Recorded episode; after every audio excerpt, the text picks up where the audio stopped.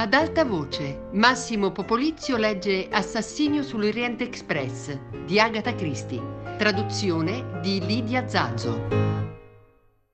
2. La deposizione del segretario.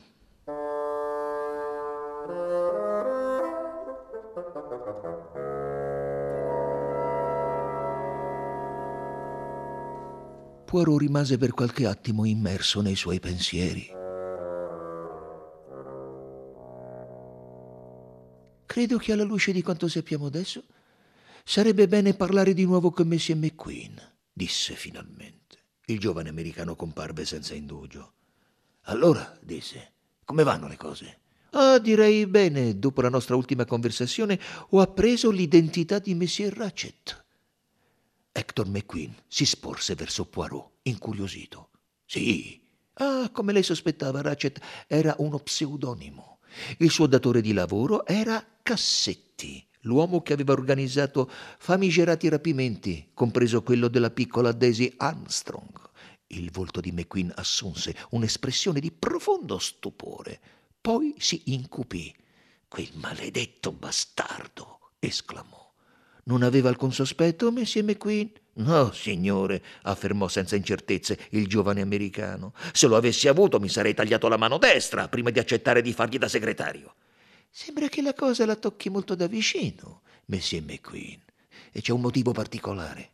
Mio padre era il procuratore distrettuale che si è occupato del caso, Messie Poirot. Ho visto più di una volta la signora Armstrong.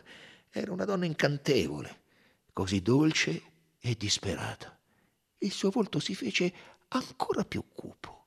Se mai un uomo ha meritato la fine che ha fatto, questo è Ratchet o Cassetti. Sono felice che sia morto. Un uomo come quello non è degno di vivere. L'avrebbe ucciso volentieri con le sue mani? È così, sì, io.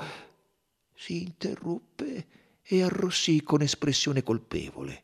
Eh, sembra quasi che mi stia accusando. Sarei più propenso a sospettare di lei, Messie McQueen, se avesse manifestato un dolore inconsolabile per il decesso del suo datore di lavoro. Non credo che ci riuscirei neppure per salvarmi dalla sedia elettrica, disse McQueen in tono sinistro, e poi aggiunse: Se non sono troppo curioso, come lo ha scoperto? L'identità di Cassetti, voglio dire. Da un frammento di lettera trovato nel suo scompartimento. Ma non è stato, voglio dire, non è stato un po' imprudente da parte del vecchio? Ah, dipende dai punti di vista, disse Poirot.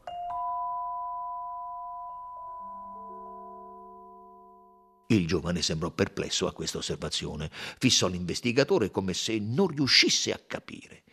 Il mio compito, dichiarò Poirot, è accertarmi dei movimenti di chiunque si trovasse sul treno. Nessuno deve aversene a male, capisce? È solo una questione di procedura. Eh, senza dubbio. Tiri diritto per la sua strada e mi permetta di allontanare da me ogni sospetto, se ci riesco. Oh, non ho certo bisogno di chiederle il numero del suo scompartimento, disse Poirot sorridendo, dal momento che l'abbiamo condiviso per una notte.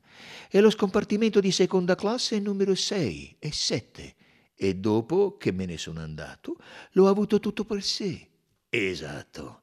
Adesso, Messie McQueen, Desidero che mi riferisca ai suoi movimenti di ieri sera da quando ha lasciato il vagone ristorante. Beh, è molto semplice.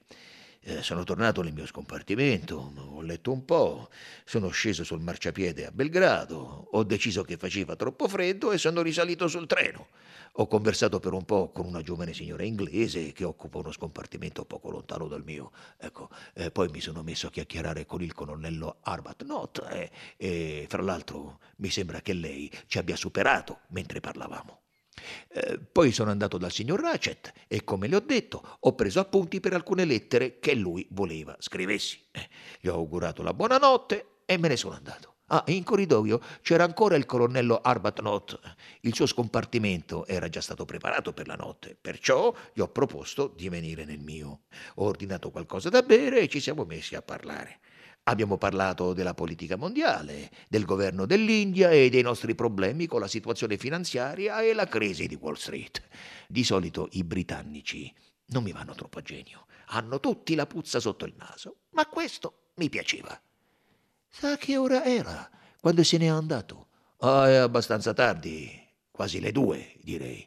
Avete notato che il treno era fermo? Ah, sì, ci siamo meravigliati un po'. Abbiamo guardato fuori e abbiamo visto che la neve era molto fitta, ma non abbiamo pensato che fosse una cosa seria. Che cosa è accaduto quando il colonnello Arbuthnot le ha augurato la buonanotte? È andato nel suo scompartimento e io ho chiamato il controllore perché mi preparasse il letto. Oh, e dov'era lei mentre lo preparava? Davanti alla porta, nel corridoio, a fumare una sigaretta. Oh, e poi? Ah, poi sono andato a letto e ho dormito fino al mattino. Durante la serata non è mai sceso dal treno.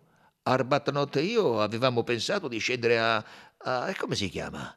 Vinkovci, eh, per sgranchirci un po' le gambe ma faceva un freddo terribile. Polare. Siamo saltati subito su di nuovo. Da quale sportello siete scesi dal treno? Da quello più vicino al nostro scompartimento. Quello più vicino al vagone ristorante? Sì. Si ricorda se era chiuso? McQueen rifletté. Ah, ma certo. Mi sembra prima di ricordare che lo fosse. Almeno. C'era una specie di sbarra attraverso la maniglia. È questo che intende. Sì, uh, uh, risalendo in treno avete rimesso a posto la sbarra? Uh, no, no, non credo. Sono entrato per ultimo. No, no, non ricordo di averlo fatto. E all'improvviso aggiunse: È importante. Potrebbe esserlo. Beh, ora, messie, immagino che mentre lei e il colonnello Arbuthnot eravate seduti a parlare, la porta del suo scompartimento, che dà sul corridoio, fosse aperta. Hector McQueen annuì. Se è possibile, voglio che mi dica se qualcuno è passato nel corridoio dopo che il treno è partito da Bincocci, finché non vi siete separati per la notte. McQueen aggrottò le sopracciglia. Uh, credo sia passato una volta il controllore proveniente dalla carrozza ristorante e una donna in direzione opposta. Quale donna? Oh, non saprei dirlo. Non l'ho notato in realtà, eh, discutevo con Arbuthnot. Eh, mi sembra di ricordare qualcosa di seta scarlatta e non ho guardato e comunque non avrei visto quella donna in faccia. Come ben sa, il mio scompartimento è molto vicino al vagone ristorante e una donna che percorresse il corridoio in quella direzione mi volterebbe le spalle non appena fosse passata. Poirot annui. Andava alla toilette, immagino. Beh, penso di sì. E l'ha vista tornare? Ah beh, no. Adesso che me lo dici non l'ho vista tornare. Ma immagino che debba averlo fatto. Ancora una domanda. Uh, lei fuma la pipa, Messie McQueen? No, signore. Poirot fece una breve pausa. Uh, credo sia tutto per ora. Adesso vorrei vedere il cameriere di Monsieur Ratchet. Ah, fra l'altro, voi due viaggiate sempre in seconda classe? Masterman, sì. Beh, io di solito viaggiavo in prima, se possibile nello scompartimento adiacente a quello del signor Ratchet. Così faceva mettere la maggior parte del suo bagaglio nel mio scompartimento e poteva raggiungere facilmente sia quello sia me in qualsiasi momento. Eh, ma in questo caso tutti gli scompartimenti di prima classe erano prenotati, tranne quello che ha preso lui. Capisco. Grazie, Monsieur McQueen.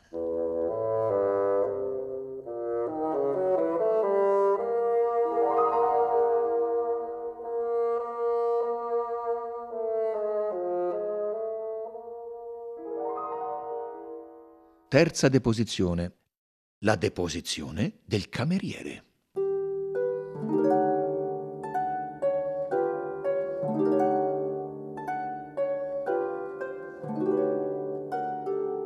All'americano seguì il pallido inglese dal volto inespressivo che Poirot aveva già notato il giorno prima. Rimase in piedi ad aspettare in atteggiamento molto rispettoso. Poirot gli accennò di sedersi. A quanto ho capito, lei è il cameriere di Monsieur Ratchet. Sì, signore. Il suo nome? Edward Henry Masterman. Età? 39 anni. E il suo indirizzo privato? Freer Street 21, Clerkenwell. Ha saputo che il suo padrone è stato assassinato? Sì, signore. Un fatto davvero sconvolgente. Vorrebbe dirmi adesso, per piacere, a che ora ha visto per l'ultima volta Monsieur Ratchet? Il cameriere rifletté. Eh, devono essere state circa le nove di ieri sera, signore, o poco dopo. Mi dica con le sue parole che cosa è accaduto esattamente. Eh, sono andato come al solito dal signor Ratchet e mi sono occupato di lui, signore. Quali erano i suoi compiti precisi? Eh, ripiegare o appendere i suoi vestiti, signore, eh, mettere la sua dentiera nell'acqua e assicurarmi che avesse tutto ciò di cui aveva bisogno per la notte. Non ha notato nulla di inconsueto nei suoi modi? Il cameriere rifletté per un attimo. Beh, signore, mi è sembrato sconvolto. In che senso sconvolto? Eh, per una lettera che stava leggendo. Eh, mi ha chiesto se fossi stato io a metterla nel suo scompartimento. Gli ho detto naturalmente di non averlo fatto, ma lui ha imprecato e ha trovato da ridire su tutto quello che facevo. E questo era inconsueto? Oh no, signore, andava facilmente in collera. Eh, si trattava solo, come dico sempre, di sapere per quale motivo. Il suo padrone prendeva qualcosa per dormire. Il dottor Costantin si piegò un po' in avanti. Sempre quando viaggiava in treno, signore, diceva che altrimenti non sarebbe riuscito a dormire. E sa che cosa era solito prendere? Eh, non potrei dirlo. Eh, no, davvero, signore. Non c'era nessun nome sul flaccone, eh, solo il sonnifero va preso prima di coricarsi. Ah, e ieri sera lui lo ha preso. Eh, sì, signore. Gliel'ho versato in un bicchiere e gliel'ho messo sul tavolo da toilette a portata di mano.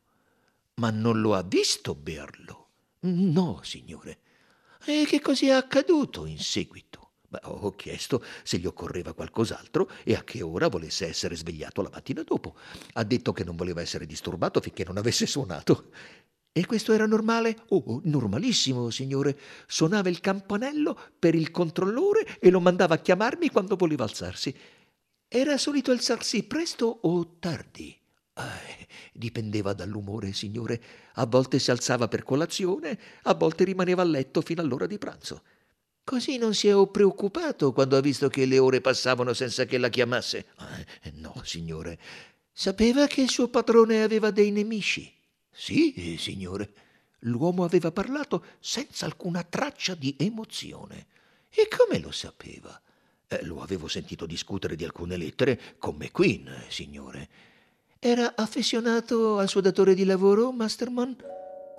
Il volto dell'uomo si fece, se possibile, ancora più inespressivo del solito. Eh, non trovo adeguata l'espressione, signore.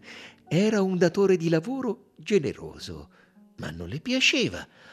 Eh, diciamo che gli americani non mi piacciono molto, signore. È mai stato in America? No, signore. Ricordo di aver letto nei giornali del rapimento Armstrong. Le guance dell'uomo si colorirono in maniera quasi impercettibile. Ah, eh, sì, certo, signore. Una bambina, non è vero? Una faccenda scioccante. Sapeva che il suo datore di lavoro, Messie Ratchet, era il principale responsabile del rapimento. Ah, no, davvero, signore. Per la prima volta nel tono di voce del cameriere si avvertirono senza possibilità di dubbio calore ed emozione. Non posso crederci, signore. Tuttavia è vero, e adesso passiamo ai suoi movimenti di ieri sera. È la procedura, lei capisce. Che cosa ha fatto dopo aver lasciato il suo padrone? Beh, ho detto al signor McQueen che il padrone aveva bisogno di lui, signore. Eh, poi sono andato nel mio scompartimento a leggere. Il suo scompartimento era l'ultimo nella seconda classe, signore, vicino al vagone ristorante. Poirot esaminava la pianta. Vedo. E quale cuscetta aveva? Eh, quella inferiore, signore, cioè il numero quattro. Sì, signore.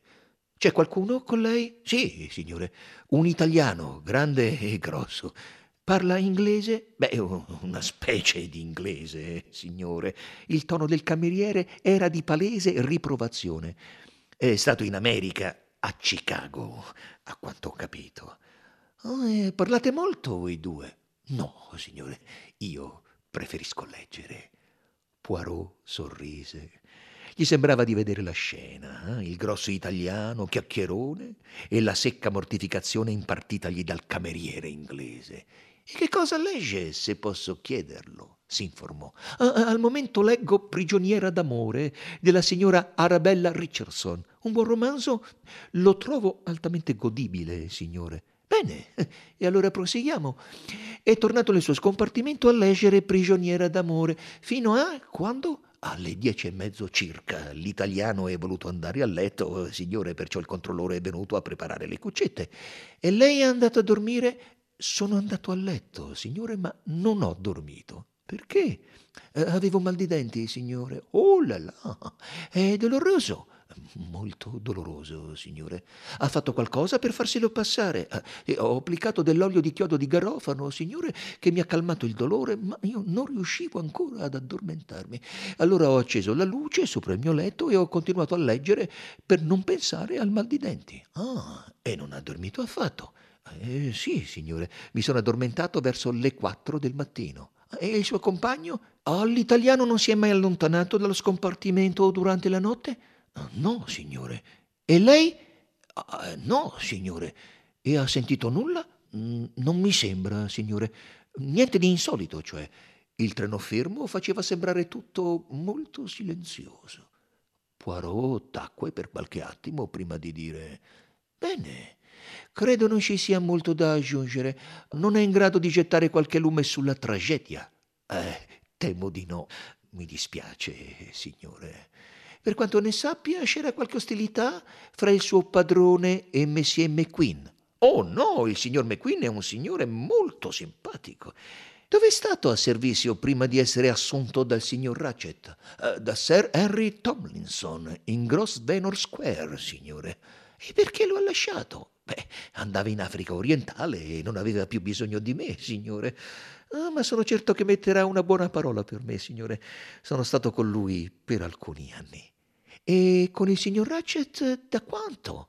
Solo da nove mesi, signore. Grazie, Masterman. Ah, fra parentesi, lei fuma la pipa? No, signore, solo sigarette. Grazie, basta così. Poirot gli fece un cenno di congedo con il capo. Il cameriere esitò un istante. Eh, voglia scusarmi, signore, ma la signora americana è in quello che potrei definire uno stato terribile. Dice di sapere tutto sull'assassino. È in uno stato di grande eccitazione, signore. Ah, in tal caso, disse Poirot sorridendo, faremo meglio a sentirla subito. Eh, posso dirglielo, signore? Da un pezzo chiede di parlare con qualche persona autorevole. Il controllore cerca di tranquillizzarla. Ah, la mandi qui, amico mio, disse Poirot ascolteremo subito la sua storia.